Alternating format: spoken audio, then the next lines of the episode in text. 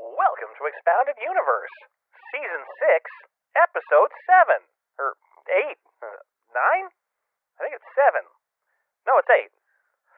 A Big Crab or something. The book, Planet of Twilight, by Barbara Hambly. The year, 1997. Chapters 13 and 14, with your hosts, Jeff and John. Let's go. Drag me to Tatel. Ugh, ah, my jerk off motion is one of the endless. I mean, or, you know, you can just cover R2D2 in flesh. And welcome to Expounded Universe, the Star Wars Expanded Universe novel discussion podcast, Yay! where I've still got to clear my throat and it's gross and I'm sorry, I'm sorry, I'm so sorry. You should be sorry. Yep. So uh, I'm Jeff. That's John right over there. Yeah, Hmm, And John, how are you? uh, I am being barely propped up by too much energy drink. That was, uh, what'd you get, the silo this time? I got the the missile. The silo is the four times. Okay. You 'Cause don't want there's, that silo. Mm-hmm. There's the the two serving can, the three serving missile, and then the four serving silo. Right. We- We've had this conversation. The I silo don't think is- I've seen the silo in a while. it's hard to find the silo. It might be banned because it is dangerous. Uh, Yeah, I think if they were to re-release the silo, they'd have to do so with a flared base for reasons. uh, so well, the anyway- big problem is the silo doesn't have a resealable top. I'm Uh, like, you got four fucking servings in this, and I can't save it for later. you're supposed to buy the silo to share it amongst a group. I don't know if you knew that. Yeah, that's what I'm doing. Yeah. I'm going in there and I'm like, hey, boys, get your cups ready. Come along, fellows. We want to see what this looks like outside the can. Like, honestly, do you have any idea? Well, uh, which one did you get? Rockstar. I got Monstar. Do you know what color Monster is when it's not in the can? Yeah, it's sort of like like piss. this is kind of piss color. I had that problem. Was I, I, I mean, I was young. I was like 25 or something. But I ordered I had that problem where my piss looked like Monster Energy drink. No, where I ordered a vodka and Red Bull, Uh-huh. and I was amazed to see what Red Bull looks like yeah, because I had never thought to pour it out of a can before. just sort of slightly yellow. yeah, anywhere but into my mouth, and I was so I was like, hey, that's piss colored. I guess I guess everyone does that then. No one no one wants to see this stuff. No. I think at one point there may have been an energy drink that was like green tinged. I th- oh, it was the it was actually the Mountain Dew one. Oh, yeah, Mountain yeah, yeah. Dew has Kickstart, and I was like, oh look, you made it green. Good for you. The other one I don't know what it looks like uh, in, outside the bottle is five hour energy drink. I assume it looks like the goop they rub on a belly before they do a sonogram. it's like a thick, clear serum. Mm, a thick clear serum. That's Wait a what minute, I've that's a, got, that's a Harrison Ford movie. sir. These terrorists represent a thick clear serum to our way, way of life. My God, get him off my plane. My plane. So, uh, anyway, we're still talking Planet of Twilight, We're but still Lord knows. still waiting for anything to happen. Well, no, there's there's weirdly forward motion in one of the two chapters today. Yeah, not the first one though. The first one makes an attempt at forward motion. You think and then it's gonna- scur- scurries back to its room. it is almost as bad as the Han Solo takes off leaving the droids from last episode. Where I'm like, you motherfucker, you horrible like plot development cock tease. You're like, it's gonna happen. No, it isn't. And that is what chapter thirteen is. Chapter thirteen is just plot blue balls. People are now starting to tweet at us that they'd be okay with it if we stopped reviewing this book. but we won't. You were so angry that we got to do a good book. And you're like, oh, I don't want to listen to you review a good book. You should go back to bad ones. I think we got like less than two complaints to that effect. Well, fuck them. Everyone pays for their price. I think most people were actually really happy we were reviewing a good book because we were really happy all the way through, and it showed in the in the quality of the podcast. Uh, but but no, in this one we're just trudging. We're ju- just right along with the book, just holding hands. Oh, we're just we're sad and moving slowly, like kids who live in a neighborhood at- where the houses are too far apart on Halloween. It's like telling your four year old they can dress themselves that morning. It's going to take a while before Yeah. anything constructive happens. So, chapter thirteen opens with Princess Leia, Princess Lilia. Princess Leia. Uh, Oh my God, we're back to the who did she Crystal call herself? Star. Crystal Star. It was pretty much Leia, wasn't yeah, it? it was Lilia. Lilia. and uh, and this is my Wookiee, Chewbacca, Chupacabra. gay Ahab. And this is a Wookiee, gay Ahab. I really want to see what she was like hurriedly looking around when she decided on that name. You know, like there was like a picture of a gay dude on the wall. Just looks over, sees a rainbow, looks over, sees a whale. Uh, Gay gay, Ahab. Ahab. Are you sure you don't want to change that and look in the other direction in the room? Nope, we're sticking with it. Now we're good. It's I mean, it's just the Wookiee's name. Who cares? Uh, Go ahead, ask him if it's his name. Uh, is your name Gay Ahab?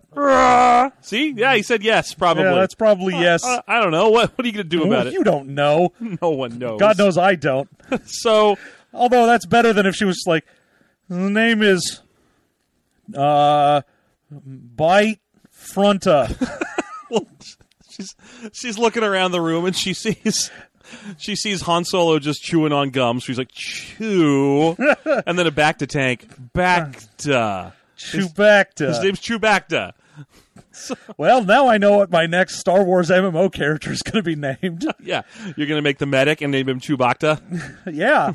But are you going to play a Star Wars MMO because that game is very out of date at this point? I mean, I already had a back to meme uh, healer anyway. Oh, the- themed like he wasn't memed as in uh, named after one of the characters from. No, no, but he had Yeah. a stupid like back to pun, Oh, okay. so uh, like you know, back to basics or Yeah, back yeah. to that ass up. it's it's a great name. It's the kind of name you'd hope to see in City of Heroes. Yeah, Yeah. Uh, rest in peace. R.I.P. in peace. Anyway, Leia at the beginning of chapter thirteen, she has managed to escape from her the clutches of her little room and the and the sweet blossom drug that had been drugging her for so long, and now she is free to wander the the sunlit corridors of Seti Ashgad's mansion. Indeed, and uh, she's got you know some plans to like maybe get out of here. Yep, yep. She's going to maybe get out of here if she can figure out a way to do so. So how does she do that? Well, she goes into a well. First, she goes into a, what is that? room? Does she go into Legaeus's room? What room does she end up in? Uh, Seti Ashgads. so she goes into Seti Ashgad's room, and Seti Ashgad's had a fancy computer installed. Yeah. I mean, now, just so you know, when we say she goes to Seti Ashgad's room, this is about after four pages of the book going like, oh, and Leia looked around and thought, my goodness, what a place. Beldorion probably lives over in this part of the mansion, for it smells like a fart. And over here, a wall. Let me describe the wall to you. The paint was drying. Let's watch. It is a little bit on the wheel spinny side, uh, but then again, that's been the whole book. Oh yeah. I mean the whole thing is basically just her going, "Okay, let me let's see. I'll describe the window for a page." And you're like, "My dude, it's cool. You don't need to do this." We've also got a couple of big old five dollar words scattered in there, here and there, in this in these two chapters, plus some ludicrously bad editing. Yeah. There's a line in, in this in this chapter where Leia waked up from something. Oh yeah, she waked up. Yeah, I think I might have waked up earlier. it's like, come Yeah, on, well, you're a 5-year-old. I waked up. wasn't this book edited by a bunch of people? It's owned by Disney. Well, they didn't edit it. That's true. You think they go back in and fix it now? Nah. But anyway, uh, so she's wandering around this slow, boring house. and she's like, "Ooh, you know what I need to do is remember the uh, advice that Luke gave me. Uh, your eyes will deceive you, so don't trust them. Use your other senses. Yeah, don't trust your eyes because they're the first thing to lie to you. Yeah. And then don't trust your ears because they're the second thing to lie to you. and then don't trust me because I'm the third thing to lie to you. And then don't trust Italians. well, because they're the fourth thing? No, because they're Italians. Ugh, Italians. Yeah, that's that's Luke's one thing. Yeah.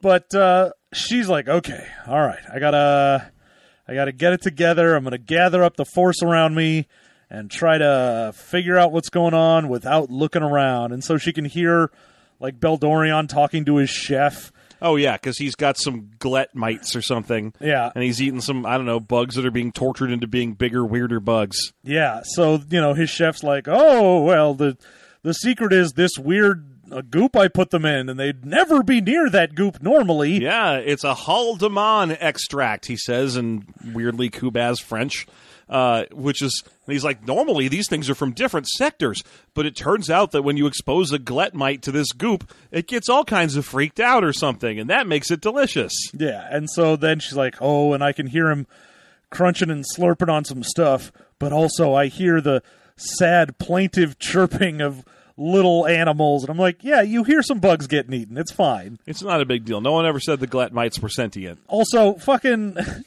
Leia, you're not a vegan. Get over it. Yeah, you already ate a big chunk of that blueberry bug two chapters ago. We know, we know you don't care. We get it. We know. Yeah. So anyway, yeah, he's over there being gross and eating huge bugs, and his Kubaz is explaining it. Uh, and then she's she sneaks into Seti Ashgad's room. No sign of Dazim. Yeah, Uh, at all. and there's there's a little break in here which I love where she just starts thinking about Beldorion. No, that's when she before she goes down the stairs, right? Yeah. Yeah, because I mean we should talk about that after the computer bit, but sure, it, it's fine. No, I'll I'll get to it then. Yeah. But it's just so stupid. Yeah. So she goes to the computer and she basically just uses Seti Ashgad's computer to just Google up everything he's been doing. Yeah. It was like, all right, uh, do a search for evil plans, Mm-hmm. hit print, and that was it. Oh, they were in the folder marked tax stuff. Homework, and it was 80 gigabytes? That's weird. How come your homework folder is password locked? Yeah. That's where I keep my evil porn. my, ev- my evil hollow fake Mm-hmm. porn.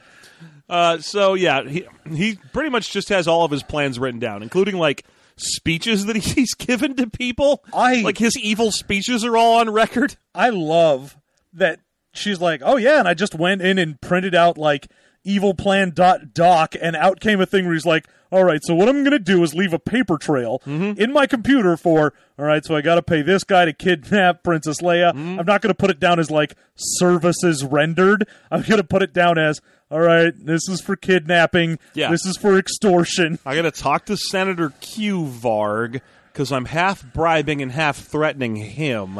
All right, this is the money to pay off Q Varg to poison a guy. Write down in bold poison so that I remember what I'm spending this I on. should probably put my initials and a date by that. I love that he was just like, no, I need to meticulously put in plain English just everything that I'm going to do. Well, I love this because we've spent like nine chapters watching Princess Leia just sort of doodle around in a hotel room and try to solve the mystery yourself by looking out a window. Oh yeah, and she's then- like, I'll use all the powers of being high and sitting outside. And then fi- you can tell that basically the author has no interest whatsoever in the actual plot of the story because when we finally get to it, when when the Bugs Meanie's evil plan is revealed, it's just that he typed down all of his evil crap on a computer and left it in a room. evil to do list. Yeah. Take over sector. Turn this planet into a strip mine. So it turns out that he's in cahoots with the Lorinar Corporation, which is uh, yet another example or, or opportunity to remind us that synthroids have meat on them. Because Yay. Lord, knows, for 13 chapters in, it's unlikely that anyone's figured that shit out yet. yeah, and oh, we got to know that synthroids normally could have like their their synth flesh has sort of an antibody thing to it that can get rid of infection. Yeah, they're usually immune to disease because they're just some meat on. Uh, they're just a, a, a- they're just shawarma kebabs walking around. Basically, they're just they're just meat on a big metal rotating cone. Yeah, they're, they're just Brazilian barbecue with an AI. Um, Yeah, they're churrascarias. There's- just meat on sticks. They're just corn dogs. Uh, but but apparently they're corn dogs that are unlike real corn dogs are not rife with disease most of the time. Uh, so she uh, she finds all of this and prints it out, and I do love that they have like she needs it to be able to be printed out for some reason. Mm-hmm. But she's like, "Oh yeah, paper doesn't exist. This is Star Wars." All right, he has a printer full of f- fucking plast, Flimsoplast. flimsy plast, that he Flimsoplast, which is prints a, on. a way worse term than paper because it tells you it's flimsy in there. Like so, Well, yeah, it's just what is this? Oh, it's like if paper was made of plastic. Okay, great, thanks. that would not survive a run through a marketing department. If you were to say, "What, what are we going to call f- paper from now on?" How about flimsy pape?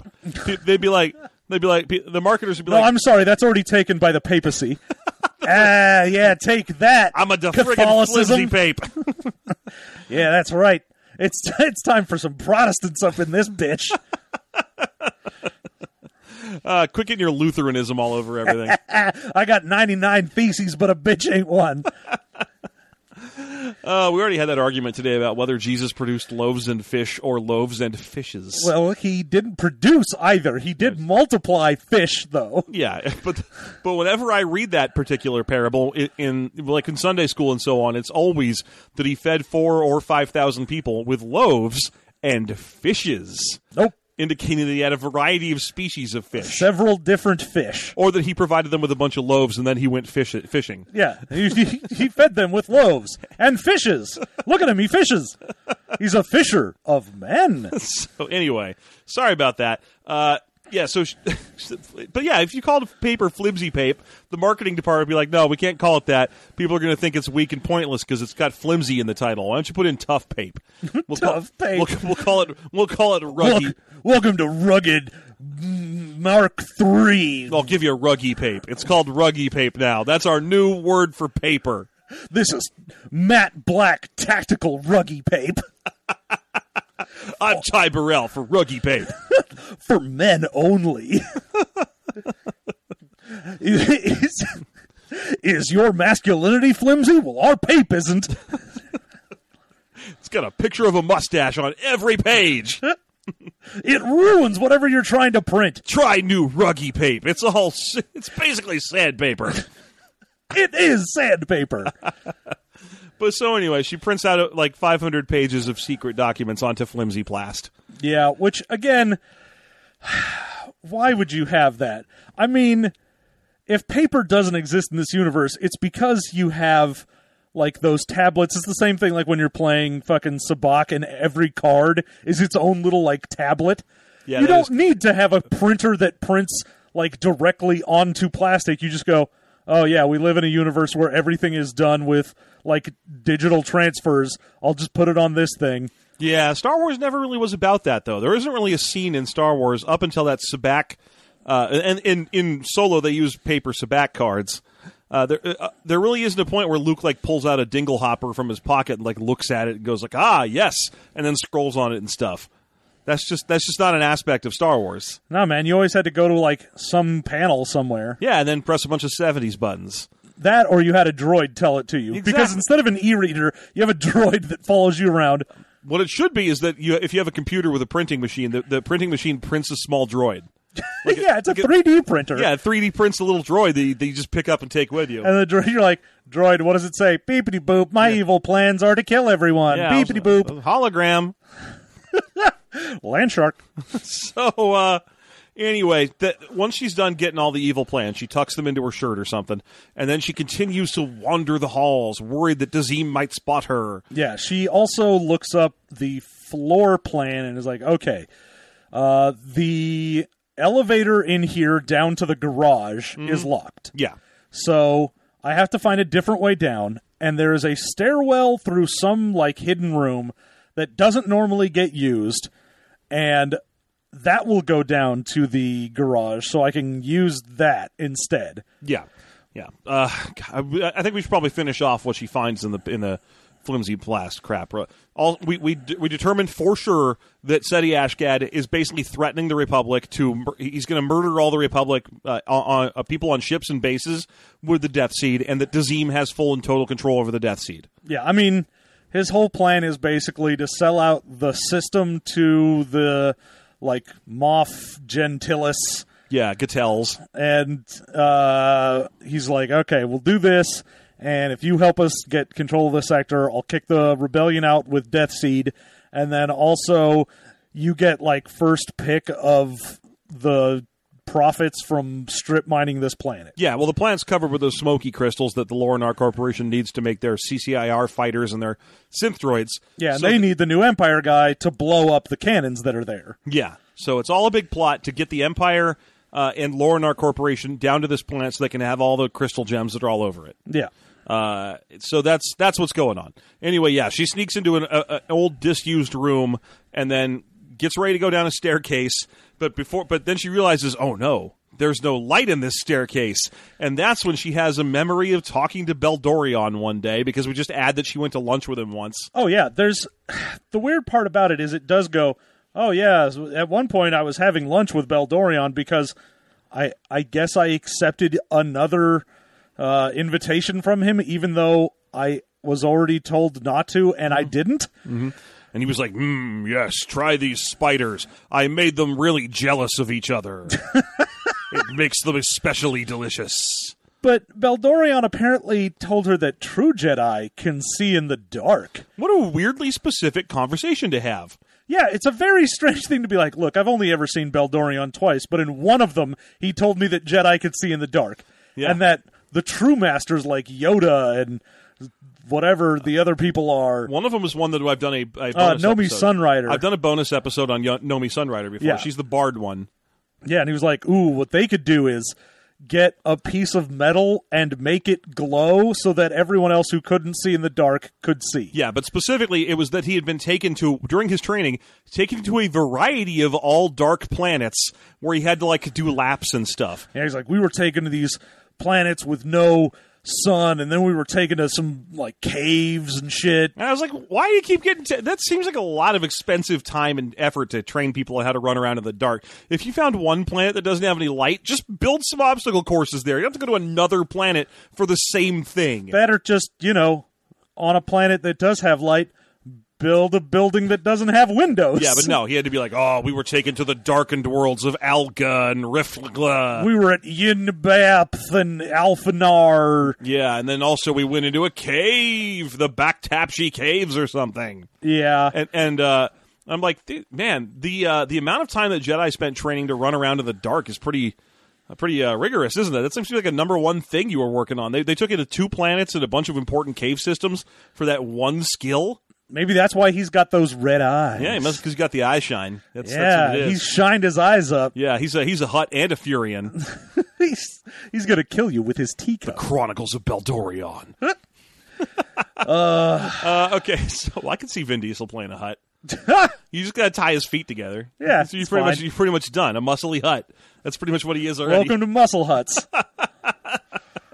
I'm all about family and uh, also dancing girls. By that I mean crime family. All right, so so anyway, um, There's a room There's that a she room, goes to yeah. after remembering this, and it is completely dark except for a light sculpture in it. Mm-hmm. So it's basically just got like a little rotating nightlight in the middle of it. if you if you were worried that that thing was described not described as coruscating radiance and so on a bunch of times throughout the course of the next two chapters, oh worry ye not. Thing is, we have no idea what it is a sculpture of. It is a light sculpture, and it sheds some light. Well, either that or it's not a heavy sculpture. I mean, I'm not sure. It could just be that it's, you know, a- like a, a sculpture that doesn't have a lot of heft to it. Yeah, but it doesn't describe what it is. Yeah, no, we just know it's made of light, basically. It's just a light sculpture. Yeah, like how kind of like how I have a light sculpture in here that you might just call a light fixture, but not You me. might. not I. Well, only when you hit that button that makes it start like doing different colors. Now, the next scene would be cool if not for the outcome of it. Because she opens up the staircase, and ooh, it's a creepy staircase down to the basement garage. Yeah, and for this, she's like, at least in the like antechamber room to get here, there was still a fucking sculpture giving off some light. Like it was very dark in there, but you could kind of make your way through it. Mm-hmm. Yeah. Here in this stairwell, there is zero light, Mm-hmm. so she has to use her lightsaber as a candle, basically. Yeah, which honestly, that thing is a big old flashlight, so it's going to be pretty bright in there. But uh, she lights up her flashlight wh- or her s- lightsaber, which, by the way, is the exact color of sky blue. My sky walker blue. blue is the sky, and I was like, doesn't Namchorios have an orange sky? Yeah. Yeah, well, okay. Calling something sky blue On when sky- you're in a setting that has many different skies. Yeah. But anyway, it's radiant, coruscating sky blue of her lightsaber, uh, and, and she lights it up. And when you know it, the, the as soon as she does, she starts seeing skittering things around the corners of the darkness. Yeah, she's making her way downtown, walking fast, faces past. She's homebound, and then she's like, "Oh, I'm, I I see a thing," and there's there's stuff, and then eventually she's like, "Oh, there's there's like those drocks here, but there's also stuff that isn't that that are eating them. Like there's weird goo slugs on the walls, and the Weird- ceiling. weirdly described as short-legged slugs, so as to differentiate them from regular slugs, which are famous for their long legs. Yeah, those long leg slugs. Yeah. Uh, but there's short-legged slugs, and there's also long-legged spiders. And then she gets to a point where, like, right in front of her is the weird crab thing. Yeah, there's like a spider crab that's just sort of hanging out in front of her, and And it's got his eye stalks up, and he's Yeah. like, "Sup?" yeah. I don't know if it does it talk or does No. It, it's just kind of Just looks at her. It does describe it as kind of a hooting and moaning in pleasure. Well, yeah, because it eats like it shoots a little uh, hand out and grabs a drock, and the hand then turns from a pincer to a mouth Mm-hmm. and eats it, and it's like, mm, "Yeah, Oh, fuck, that's good." like any random like old lady eating a chocolate thing at a, s- a cheesecake factory. He's just like, oh, that- so sin- sinful. so decadent. Uh, and I'm bad. yeah, it says that it begins to purr in pleasure. I'm like, I don't want to listen to a crab purr. That's No. okay. No, that's that's appropriately creepy. I love the idea that this thing's like, mmm, whenever it eats. Oh yeah, if I That's- watch that's like a messed up. giant crab shoot a pincer out, have the pincer eat a bug, and then be like, "Fuck my ass," I would be like, "All right, well, it's time to go." So it the uh, the crab's holding her attention when all of a sudden some slugs and crap drop down from the ceiling on top of her and start biting her. Yeah, like there's She's a getting drock bites too. yeah a slug drops down from the ceiling onto her like neck slash shoulder, and it says that it like grows weird pincer legs that like stab into her, and the fucking crab thing like grabs her leg. And it turns out that there's some sort of like empathy feedback Yeah. with this because not only does she begin to get weaker, like it's draining her, and she kind of says that it feels like the Death Seed plague. Mm-hmm. But when she uses her lightsaber to like cut one off, she can feel it die. Yeah, there's a life connection. Yeah, so as they like sink their bits into her, they like begin to share some sort of weird symbiotic bond. Yeah, and the crab gets uh, after it, it hoots and purrs at her, and then it runs away around a corridor. So she Well, yeah, can't- because she cuts the pincer that's touching her off, and it's Yeah. like, all right, fine, I'll keep my distance. I'm still Yeah. gonna hoot at you, yeah, and then she's like, okay, well, fuck this, and then she just kind of runs off. which is definitely a good reaction. I mean, if like weird spider slugs and fucking crabs and nonsense were like, hey, I'm gonna drain your energy and stab you and drop on you from the ceiling, I'd be like, this is the grossest thing ever. I'm I, leaving. I uh. hate this room. but she manages to like burn her own arm when she cuts one off because she's using a fucking lightsaber to do Yeah, it. she doesn't have a very good set of tools for this for this kind of a room. Yeah. Uh, so there's there's a ton of gross, very weird, very mutable bugs in here, and they're eating the drocks that are hiding in the corners in the in the pitch darkness, and then also eating her when she tries to get through. yeah. So when she finally makes it out, she's basically like collapses into that antechamber room and has to like crawl on hands and knees to the stairway to try and get back to her room. Yes. And eventually gets back in the room, closes the door, and passes out. That's right. That's the end of chapter 13. We thought there was forward progress, but instead she just went back to her room. Yep, and fell asleep again. Yay. I mean, there's more. She learns things. I mean, the problem is that isn't forward progress of the plot because we already knew all of this. I, that's like true. it's well, for I didn't her- know there was a stairwell full of gross bugs. Eh, That's news. I'm, that's news to me. It's news. Yeah. So there's a stairwell full of gross bugs, and they're probably drocks. And we're starting to learn now that drocks come in a variety of shapes and sizes. Especially because why would anyone import these gross bugs? And drocks are supposed to be like the only native thing to the planet. yeah. Uh, so there you have it. There's there's drocks come in all kinds of shapes, and s- they're like they're like heffalumps and woozles. They are in no way different from heffalumps and or woozles. They come in ones or twosles, and if they so choosels, before your eyes you'll see them multiply. Ooh, Yeah, if they so choosels. if they so choosels.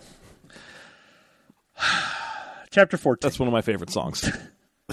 okay, so uh, yeah, chapter fourteen opens with uh, John. Help me out here. I think it's Luke. Is that right? Nope. Nope. Okay. Luke has very little to do in these. Yeah, yeah, Uh, yeah. That's right. it He is has- he's once like- again on Leia, That's right. That's right. and it's just more of her talking about what she saw in the uh, like the sheets she printed out. Yeah, yeah. She's got her flimsy plast sheets out again, and she's reading through them, and she is remembering to herself. She's like, "Oh my god, did I fall asleep? What the hell happened? Did anyone find me, or did I make my way back to my room? I think I'm lucky that I hid the paperwork." Yeah, and it this is when she finds out that oh, that not only are they using these uh, whatever it is like the CCIR crystals to control these uh, synth droids, but they've also got these thing called needles that go out, and it's the same shit that we saw bl- like try to blow up Han. Yes, yeah. the But needle now fighters. she's found out about it. She knows about the needle fighters. They can fly in hyperspace, and they're extremely hard to target or hit. She also thinks to herself, "Wait, did Dazim get a hold of me? Because I feel all tired and weak." But she doesn't think of it that way. She goes like, "Well, if I check my shoulders, I don't see any purple marks that would be where the secretary touched me." And I'm like, "No one remembers that Dazim is the secretary. That's a stupid thing to call him." Well, there's a point where she's uh, getting the information, and she even thinks to herself, like, oh, Legaeus said that Dazim didn't have a head for technology. How does one even get a position as a secretary without that? I'm like, are you really that stupid She that you knows full don't well- know what's going on? You haven't. You've seen several times that he's a creepy bug monster who controls diseases. yeah, and then you're still like, but what's his words per minute? How would he ever get hired as a secretary? well, that just doesn't make sense. Did he have to start out in the typing pool? Like, Leia, come on. Why are you thinking, why is Dazima secretary? He is obviously just an evil dude that is employed by him. Yeah, sec- what is wrong with you? He's secretary in name only. It's just a it's just a name they gave him so they could assign him a paycheck. but uh, we also find out what's going on with the ship that is being built in Seti Ashgad's place where apparently Ashgad was like, yeah, I, I heroed the specs of my cool ship. Oh, it the turns out- Reliant. yeah, it turns out that Ashgad is uh, a very old man. We, we're pretty much establishing at this point that Ashgad is also Seti Ashgad's father. Yeah. like he's been just the same dude at the same age for forever, uh, and that also back when he was young, he was a well known ship designer. Yep. Okay, Great. Uh, so so yeah, he's he's designed his own new ship, the Reliant, which has double, triple baffled shielding internal hulls. she has a, a quick thing where she's like, you know, now that I see this whole evil plan laid out in front of me, I'm so angry at Legaeus. I thought he was nice. How dare he be in league with these people? You're like, uh, okay. There's a You- part where she's like, "I will kill them." she she has a moment where she's like, "Oh, I'm, motherfucker, I'm gonna go full dark side on these assholes. I'm just gonna unleash my rage like a thunderstorm. like a rage." And then then she has to be like, "No, wait. That's what Vader would do. That's what Anakin did in that weird dream I had." Oh, it's so terrifying to think that one of my children might have to grow up and choose the light or the dark path. I love that at this point in the stories, they think that Anakin's obviously the one who's going to turn all dark sidey because, like, you know, 'Cause his he- name's 'cause Anakin. His name's Anakin. Except Anakin just dies real young, uh, and uh, he- and it's it's Jason that turns all super evil. Yeah. Uh, but so anyhow, yeah, Anakin's a non-entity. He does not matter to the grand scheme of things in the EU. At no point did Anakin Solo ever have the high ground. Huh. yes. So yeah, she goes through all the work again, finds out all the shit on like the ships and the death seed going on to all the stuff and she's like, Mm-hmm. "All right. Take 2. Here we go." This time, she realizes that someone has come by and changed the lock code on her door, so she can't get out anymore. and she's like, "Fuck it." And lightsabers the lock. Yeah, because this time it's now or never. So she's she lightsabers a lock and she goes running out, and almost immediately uh, she comes across a, uh, a, I- I- Does she do the droid controller first, or does she encounter the the conversation first? I forget which one happens first. Uh, it's in the same room. So Seti Ashgad's room Okay. has the like brain crystal that controls all the synth droids that Seti Ashgad has. yes, yes. So she was like, I gotta go in here. I'm gonna print out like 200 more pages of fucking flimsy blast. And then I'm going to blow up this crystal. Now, that'll tip my hand because as soon as I blow up that crystal, everyone in the palace, because there's basically only three people here, yeah, and, and- two dozen synth droids. yeah, and they're going to go, oh, hey, something's wrong with them synthroids. So as soon as I do that, I got to get the fuck out right then. Yeah, So she goes in and, like, prints out 200 fucking pages, and then it's like, all right, it's time to oh shit, She didn't even need those pages, by the way. She's just wasting his toner. yeah, That's just one. Of, that's her first act of revenge. ah, that'll teach you. Now you'll bu- need to buy a new ream of flimsy plast from Office Depot. and you'll spend forever trying to decide if you need warm or cool color. Do I need white or ultra bright white? Should I get recycled flimsy plast or the new stuff? What's the pound paperweight I would like?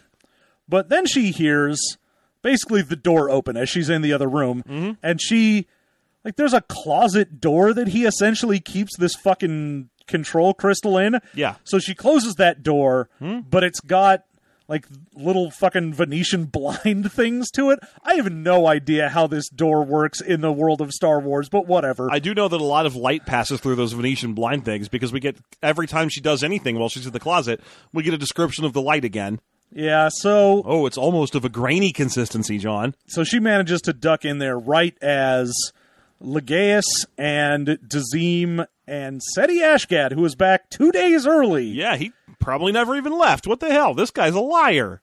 Oh man, he's just back early. Yeah, he's just back early. Fair- Well, anyway, it turns out that Legaeus has been captured, caught, uh, helping uh, Leia out. No, No, I thought No. I thought it was well established that he let her out early. At this point, is it? Uh, no. What had happened is he had told Ashgad that Princess Leia had been passed out for a day Oh. and had the same symptoms as if she had been infected with the Death Seed plague. And he was like, I think Dazim was probably, you know, feeding on Princess Leia, even though you told her or told him not to. yeah, and Tazim's like, I wouldn't do that. What the fuck is wrong with you? Look. it's very internecine. Look, I have a fucking brain, okay? I'm Yeah. not an idiot. I'm not going to do this. Yeah, the whole thing with with Dazim is Dazim is basically mad that people are underestimating him. They're like, "Look, I know you guys think I'm a weird monster who can't use computers or whatever, but I'm smart. I can go places. I can control a mega plague." look, motherfucker, I know what I'm about, okay? Yeah. Do not condescend to me. Yeah. And he gets all up in Legaeus's grill. He's like, how dare you? Yeah, he's super mad that, that his loyalty being tested. Threatens to kill kill uh, Legaeus on the spot, which uh, Seti Ashgad shuts down. He's like, "We need this guy. He's a really good hollow faker. That's the whole reason he's here." Yeah, and from the closet, uh, Leia's like, "Man, what's going on with Ashgad? It looks like he's got a what is that? Some kind of cap or something on? What's he doing over there? Yeah, turn, and he's got an old cast to his voice. Yeah, he sounds very high pitched and crackled. Yeah, like something's wrong with him. But anyway, they spend some time kind of badgering Lega- Legaeus and threatening him, and and uh, going. There's just a bunch of back and forth between the three of them. Uh, D- Dazim is calling Legaeus the whiner. Yeah. eventually, he's like, "All right, fine. Look, what we're gonna do is I will take you upstairs to see Leia, and you can see what weird dumb bullshit has happened to her. Yeah, So we can find out what is going on." Yeah, basically, Dazim's like, look, let's go up there and I'll prove to you I'm not death seating her. And Legaeus leaves the room, and then the two of them are like, "Look, you. once we're done with our evil plan, dot doc." You can go ahead and do whatever the fuck you want to him. I don't care. But for now, we do still need him. Please do not murder my dude. Yeah, and then Dazim's like, Ugh, I professionally hate ye or whatever, and gets ready to try and leave when we get our big super reveal of Seti going, wait, please help. Yeah. So Leia then gets an actual good look and is like, "Oh no, it's not a hat he's wearing. He has white hair and he's all old now. How strange." So at this point, we get our f- big reveal that, that Dazim is even grosser than we thought. He's a weird, gross monster. Yeah, because he undoes his robe and opens it, and he's covered in nodules and mouth things and tentacle feeder tube mouths and stuff. Yeah, he's got like these open sores with teeth in them that are like biting, and he's got little like black ooze dripping out of sores and his mouth. He has a weird long tongue. Yeah, and then there's like tubes coming out of him and stuff too. He's just he's real gross. And they have a quick conversation here at this point too, where uh where you know he's like, "Well, did you actually do anything to Leia?" And he's like, "No." Well, did could anyone else have done anything to Princess Leia involved in the Death Seed? He's like, "No. Who else could possibly have done it? I'm the oldest and the most evolved." I am the oldest and most evolved of my kind. There is no one like me. Yeah. So now we pretty much have our confirmation that he is Some hyper evolved Drock. he's king of the Drox. Yeah. So what happens is Jesus Christ. This is fun to describe. So, Seti Ashgad basically puts his head to Dazim's weird chitinous mouth hole body, like just puts his head to his chest, and then Dazim like covers him, like bends over him and covers him more, Yeah. and it implies that Seti is like Drinking chest juice. just fucking going to town on one of those chest holes. He is just Frenching that chest hole as hard as possible. yeah, and you know, traditionally this is how five hour energy is generated. Yeah. Uh, it, it comes out of the chest of a bug monster. Uh huh. Mm-hmm. Yeah, that black goo that, comes out of Dazim is normally what five hour energy. yeah, is. that's how we know it's all natural. It's all na- it's it's all natural. and- locally sourced. locally sourced from the from the gaping wound sores of a chest bug. and so he sucks down some chili dogs outside the Tasty Freeze. Yeah, if you will. and uh, He goes to Pound Town on this guy's chest. Oh. ugh, he just gets to first base on Dazim's chest. Mm-hmm. Yeah, yeah. And uh, then when finally, like he lets go and they stand up, Lou's hair's back to being dark and the old man tone is gone from his voice and he is younger already. Yeah. Uh, turn- I wonder if this is an important thing that eating drox is a thing that helps preserve life cycle or so on. Because remember, Tiselda was eating a bunch of drox too, and so was Beldorion. Like, if this, do you think that that uh, Dizim is just the source of concentrated super drox juice? See, for me, I almost want to say that, like, if this book was being interesting, it would go back to that guy who was like, oh, yeah, there was a dude lost in the desert and he had to just, like, stick his hand in rock holes until they burrowed into him and he gained nutrients from it. Yeah. I'd be like, it's that guy. He. He had so many Drox in him all at once that he became more Drock than man. Yeah. Well, oh, you think this guy could have originally been a human? Yeah, I and think he's so a- I he think he's absorbed Drock. so much Drock energy that he just became part Drock. Well, they mentioned that he's a native of the planet, so I think he's Drock all the way down. I think I think you can't fool him. He's just he's just Drock.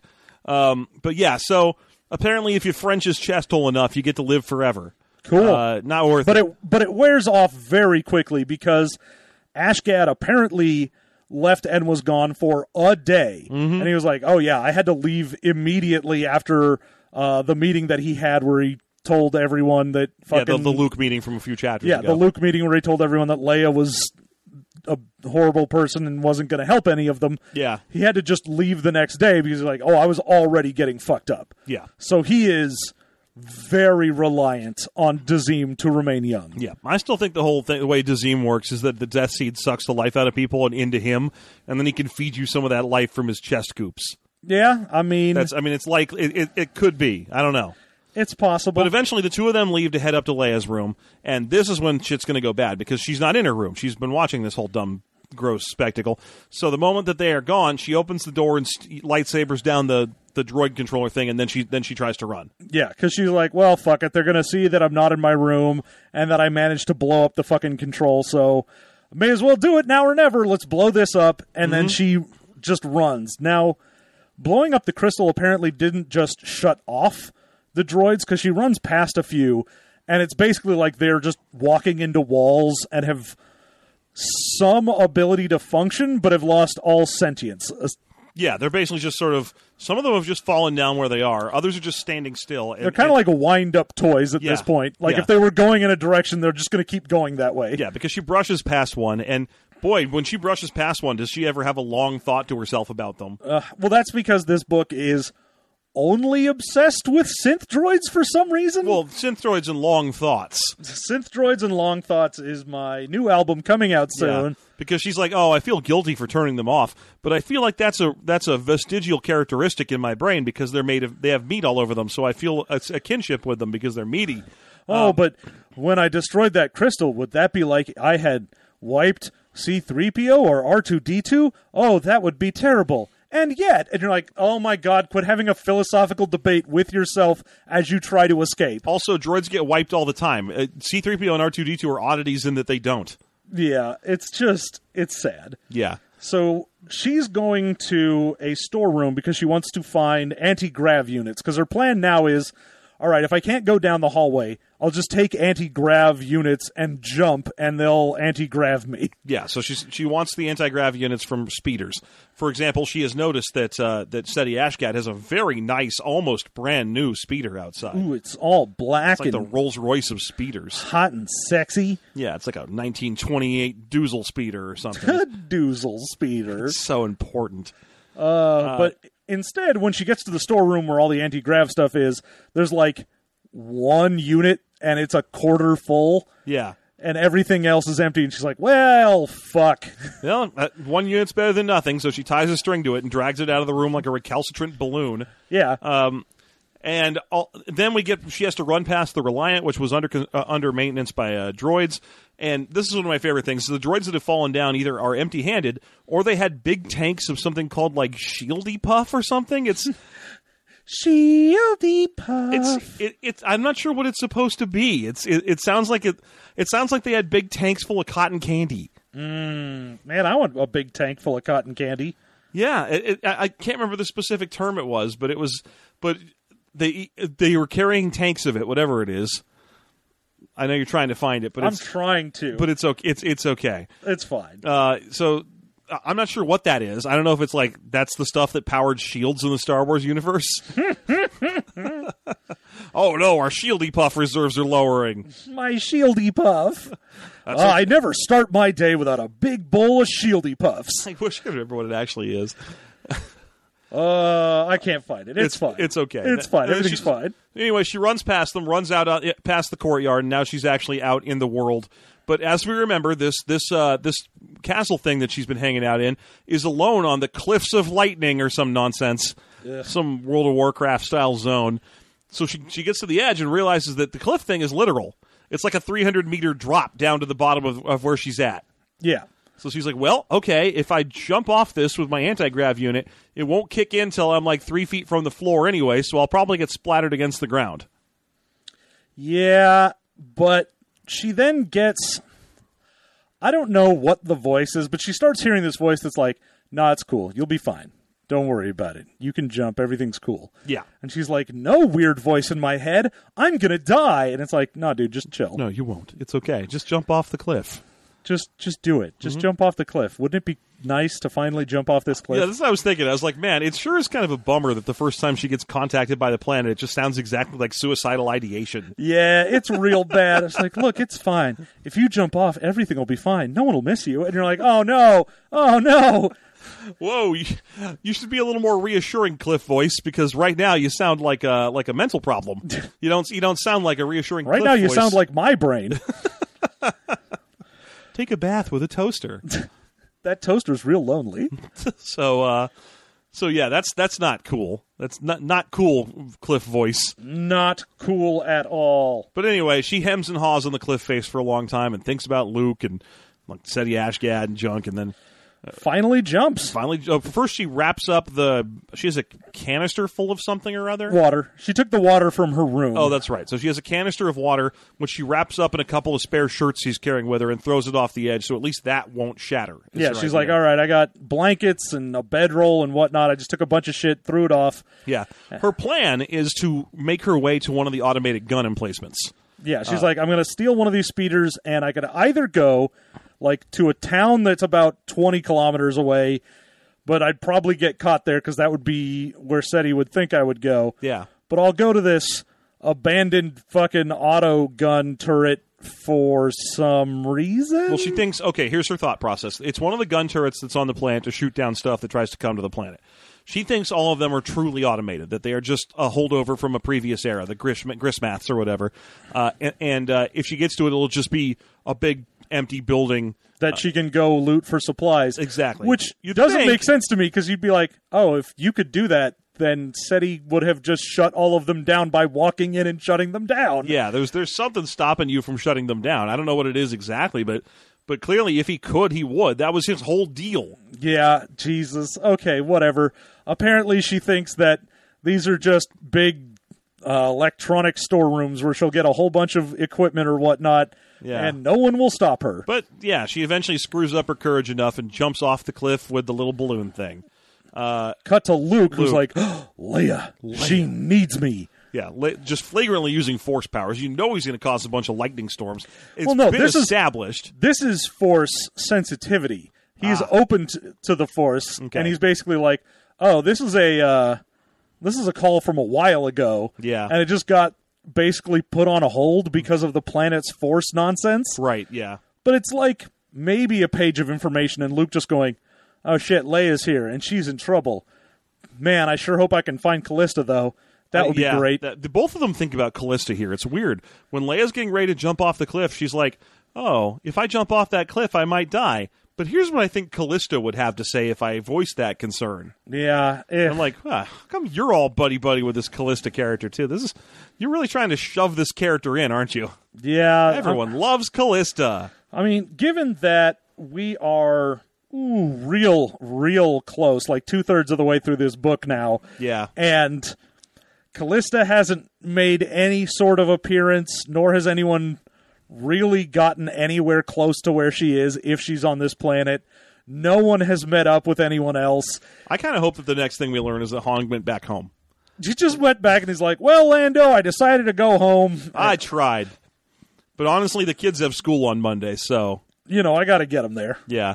Uh, anyhow, uh, so yeah, he wakes up Leia because that's the thing that Luke does from time to time, uh, and then he's like, "Well, she's probably at that Mountains of Lightning place or whatever. Ooh, maybe I could take Tiselda with me. Wait, Ooh. why would I think that? Wait, hold on. That's fucking stupid. I'm not going to do that. That's a dumb idea. A dumb idea that I had. it's like, what are you doing?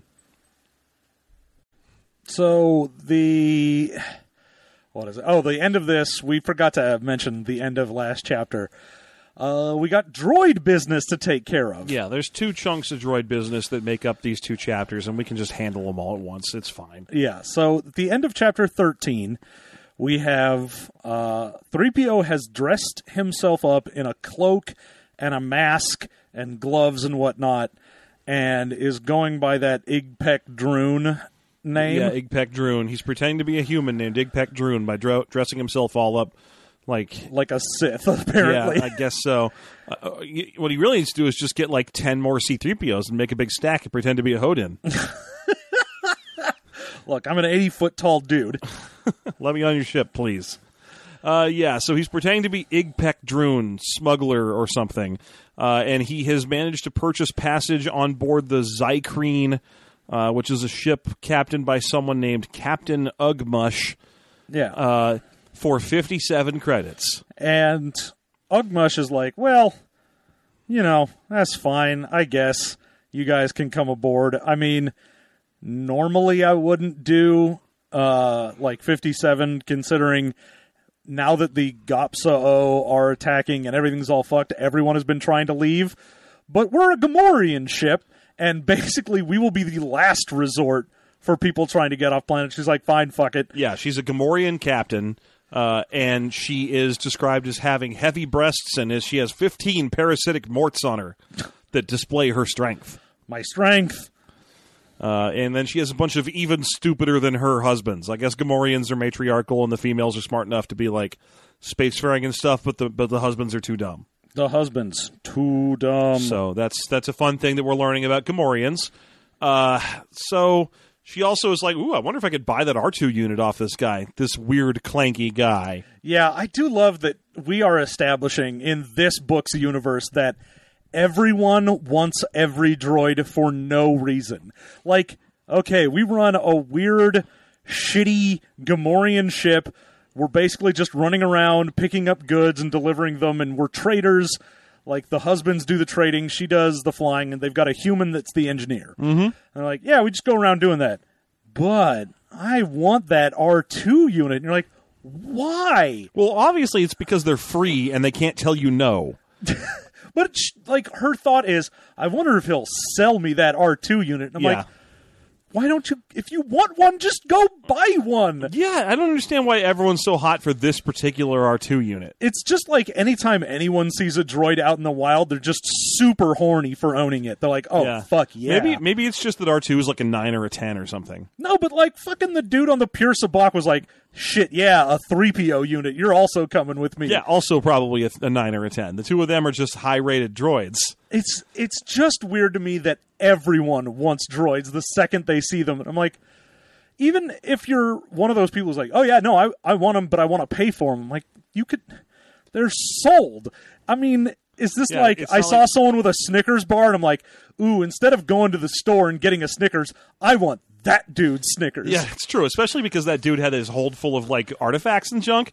So he was like, "Oh yeah, I'm already a millionaire. I've got like millions and millions of credits in the hold. So I, I'm Yeah, when I'm, I'm when fl- three PO figured it out, he was like, "Oh, this is like 500 million credits." or yeah, whatever. you're you're flush." And he was like, "Yeah, but I probably want to steal some droids. No, why go to the trouble? Because eventually those droids owners are going to show up and murder you. yeah, it's just a pain that when they, especially when one's like, "No, we're actually owned by someone important, and they're gonna want us, and we've got a mission to do." You're like, you know what? Fuck it, you're not worth the trouble. Yeah." I mean, it's the same reason that you don't. If you see a drone going by, you don't try and pull it down with a net and keep it. Ooh, free drone. Yeah, you just you just let it do its friggin' thing, you know. Or unbolt a mailbox and take it home with you. You're like, ooh, free mailbox. yeah, it's just a weird thing that everyone in Barbara Hambly's universe is just super horny for droids. and, and specifically just thinks you can just get them. Like this is the first person so far who's been like, "Oh, I should probably pay for the droid at least." Well, yeah, Everyone this else is is the just first like- time there's been someone that's probably human with one. Yeah. Ooh, Otherwise, they were just like, no humans around, free fucking droid. Uh, okay, so uh, so that was at the end of 13. It's just them getting on board. Yeah. Now, you may have thought, oh, cool, they got off planet. Nope, still on planet in chapter 14. yeah, chapter fourteen begins with an ex- or, or not, it ends with an explosion rocking the uh, the Zykreen. The, the ship that, that they've they've gotten on board and she's like what the hell was that and and R 2s like oh I I, I oh Matt uh, I can answer C-3PO. that C three PO thank you she, he's like ooh I can answer that and then he goes oh wait I forgot I am talking like a deep voiced madman right now I am a human now. I'm also walking in the manner of John Wayne, the manliest man. yes, I'm Christopher Lee now. Oh, I've pierced the toast. Now we will see the combined strength of Sauron and Sauruman and, oh my, R2. I mean, I appreciate that you're able to do that, but what you should probably do is, uh, if you're going to do Christopher Lee, is some Dooku. get some Duke. me- give like me some- I know any Dooku lines. Uh, just- what am I? What do I look like? A guy who watches the prequels? Fair enough. But yeah, they uh, 3PO realizes it's a rhetorical question, but apparently Ugmash's husbands don't. So they all go running to the entrance of the ship to be like, "Whoa, what is that?" Whoa, and then they just get into a big fight because they're Gamorreans. Yeah, so they get into a fight with the Gopso-O tribe, which are now No, they just get in a fight with each other. Oh, that's right. They get in a fight with each other. I'm sorry, but the the noise that, from what hit the side of the ship is the ongoing war between the Gopso-O and the Drovian military. Yeah, I mean when uh 3PO finally sees outside, like the place next to them is just on fire. Yeah, There's the fucking fighting- like gas all over the place. the fighting has dramatically escalated, uh, and so the the three Gamorreans are kind of fighting on the on the entrance ladder, and so he goes outside to kind of like try and wrangle them in uh, at at Ugmush's directive. Well, yeah, Ugmush goes out and just like three stooges slaps them all and is Yeah. like, "You morons!" Yeah. Yeah, The you, only you go do a thing. You Yeah. go do a different thing. Eh. the only reason they haven't left yet is they were like, "Oh, we said we were gonna like transport some goods." yeah, so they're waiting for that. and uh, they go out to go do that, which you know, three PO sort of rightly in this case is like maybe don't. I mean, there's this fucking place very is clearly- on fire. Yeah, very clearly a war on. Uh, but then all of a sudden, who should he see but the reporter he met a couple chapters ago, Yarbolk Yem, the Chadrafan. yeah, and he runs in and is being chased by uh, a bunch of the Gopso and some other random folk, and he closes the door behind him and he's just running, and three PO's like, "Hey, my dude, get on board." Yeah, so Yarbolt gets runs onto the ship to hide, and then the Gopso come up, and 3PO yells like unclean, tiny, hairy journalist, and points in a random direction. Basically, he pulls off the mustache. Which way do they go? And Newspaper. he's like, gang. uh, he went that way. that away, coppas. Uh, thanks. Much obliged, well dressed droid man. and they go running off in a different direction and then just sort of run into the Gamorreans on their way back Yeah, it, it, it's all very fun and Colum- and, and Columpy. and and Columpy. A- And then basically at this point, uh, Ugmush comes charging through to get back on board her own ship. She's bowling Gamor or, or uh, Gopso-O tribesmen out of the way, and it, it describes her mort uh, parasites as hanging on for dear life. and then she just gets on board the ship, and so do her husbands. And Oh, then- and she's got pink hair, by the way. Oh, that's right. She has pink curly hair uh, and a uh, and, and f- pendulous breasts and fifteen parasites. I think it's five, but sure. Is it five morts? I thought it was fifteen. No. I thought they were scattered across her arms and breasts. 15 would be a lot. It does seem like a lot because it describes it. It, it, it very It's an greatly shows- indicator of how strong you are. That's what it is. She has enough parasites to show her great strength that she can operate with that many parasites. yeah. Uh, anyway, she gets on the ship, locks it all down, orders for takeoff. Takeoff starts to happen. Orders for takeout. Yeah. Takeout shows up. Uh huh. She gets some takeout. She gets some Thai food. Uh, but yeah, she's just bullying her husbands around. It's like, you idiot, go over here. You other idiot, go over here. Hey, fucking human, get this thing up. So the the ship star. Oh, and R 2s helping. Uh, R two knows how to take off any old kind of ship, so he goes up to try and try and help out. Uh, then Yarbulk comes up to talk to three PO and thank him for the rescue. And when uh, Ugmush sees him, she's like, "Ah, hell, who let this idiot on? Didn't you guys know he is wanted? Uh, he's wanted in seven star systems. Oh, not 12? Man, he's got some work to do. Yeah, he's got to catch up with uh, Doctor Evazon if he wants to be a famous weird faced murderer man. Yeah, if he wants to show up and bully people around in random bars. Yeah, and then eventually have a story where he's like Doctor Frankenstein in a special walrus castle." Yeah. ah, the special Walrus Castle. Special Walrus Castle is my favorite Leonard Cohen song. good. That was a good one. I like that. so, anyhow, uh, that's the end of the chapter. Is is uh, she's yelling about Yarbulk, but Yarbulk so far has been pretty harmless. Yeah, and like I said, we're over, I think, two thirds of the way through at this point, and I'm just going, man, you can't throw like a side plot with a journalist that's wanted in Seven Systems now. Come on, man, don't do this. This is just like when we read Crystal Star. It's like the book takes place in the last three par- uh, chapters. Yeah, it's just every time something happens, they're like, hey, did you know that over here Scooby Doo's running around? I'm like, I don't It's, care. it's the thing where they teach authors to write the end of the book first, and then write the beginning of the book and append it to the end of the book, and then write ten more chapters of garbage and put those in front of the whole thing. yeah, that's what they teach authors nowadays. That's, that's how you do it. Uh, so anyway, uh, that's what's up. That's Yeah. what's that's what's happening in the world of Planet of Twilight. But we have at least gotten a little forward motion. Leia has, Yeah, Leia's- if not exactly escaped yet, she is at least escaping. She has jumped off a cliff. And the droids are now off planet because at least the fucking ship took off. Yeah, they bought passage to Cyblock 12, so at least they're probably going there. Uh, we don't know what the fuck is going on with Han don't- and Lando. I don't know what Cyblock 12 is.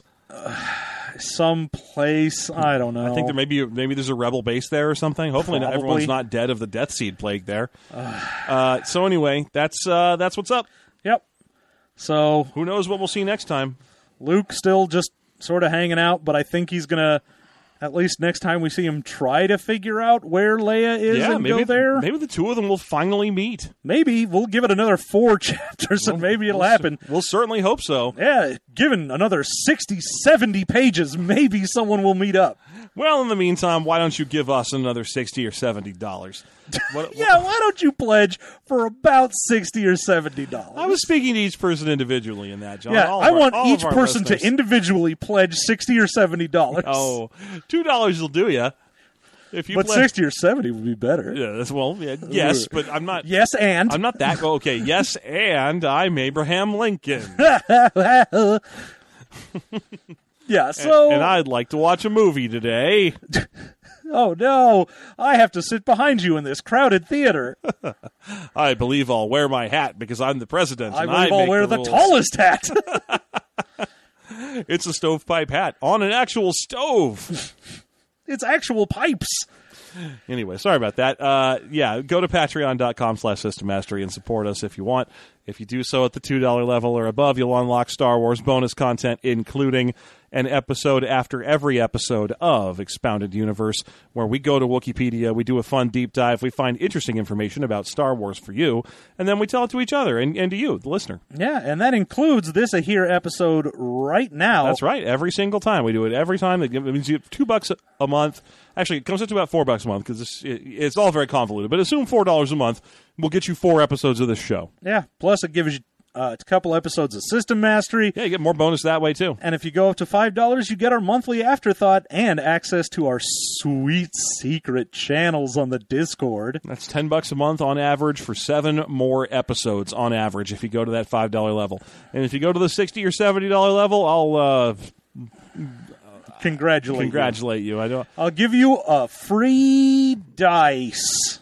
uh, what like one dice. How we- One dice. I won't because shipping is insane. I never. well, I understand mean, if how they're it at the works. sixty or seventy dollar level, you know what? I'll send you a die. you go a month at sixty dollar level, fuck it, you get a die. I mean, I, sure. I, I mean, if you want, to, if, if you want to be the one responsible for that, a, Yeah. month, a month at sixty, we'll send you some dice. sure, A fuck die, it. a die. One dice. One die. And And, if now I- Oh. at the seventy dollar level, you get two dice. Al- Also, it's not it's not like a System Mastery branded die or anything. It's just some die we found. we'll s- we'll send you some dice we found. I got a bunch of old GW scatter dice. I understand that they don't use those anymore, so So how about Let's that? just get rid of some of those for you. Uh, anyway, we uh we got stuff like that. We are gonna go record that right now, which should be super fun. You better believe it. It's going to be ultra fun. And then we'll see you in a week with more of this fun Star Wars content. You're goddamn right. Go find us everywhere that Fine System Mastery is sold mm-hmm. on Twitter and Facebook and whatever. We're always System Mastery at everything. Yeah, you can find us anywhere at any time as System Mastery. Thank you so much for listening. Until next time, I've been Neelan Sleesbagiano. And I love Drock Sticks. There it is.